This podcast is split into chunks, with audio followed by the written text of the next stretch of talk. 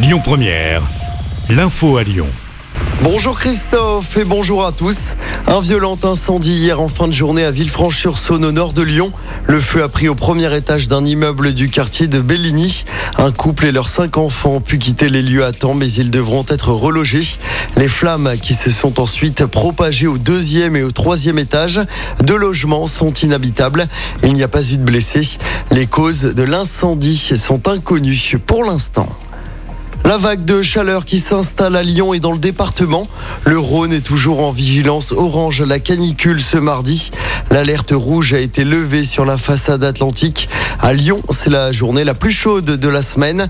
On attend 39 degrés au plus fort de la journée. Conséquence de ces très fortes chaleurs, les déchetteries de la métropole de Lyon fermeront exceptionnellement à 14 heures ce mardi. Dans l'actualité locale également, une jeune fille grièvement blessée hier après-midi à Givors. Elle circulait sur une trottinette lorsqu'elle a été percutée par une voiture. Elle souffre d'un grave traumatisme crânien. Les circonstances de l'accident restent à déterminer et une enquête a été ouverte. C'est l'événement ce soir au Groupama Stadium, le concert des Rolling Stones. Près de 50 000 personnes sont attendues. Face à la canicule, les petites bouteilles en plastique sans bouchon, les gourdes jusqu'à 1 litre en plastique seront exceptionnellement autorisées ce soir dans l'enceinte du stade. Même chose pour les brumisateurs et les petits ventilateurs de poche. Le concert débute à 20h.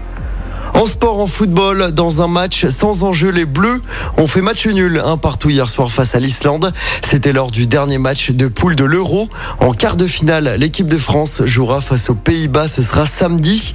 Et puis, c'est la dernière ligne droite pour les coureurs du Tour de France. Dernière semaine de course.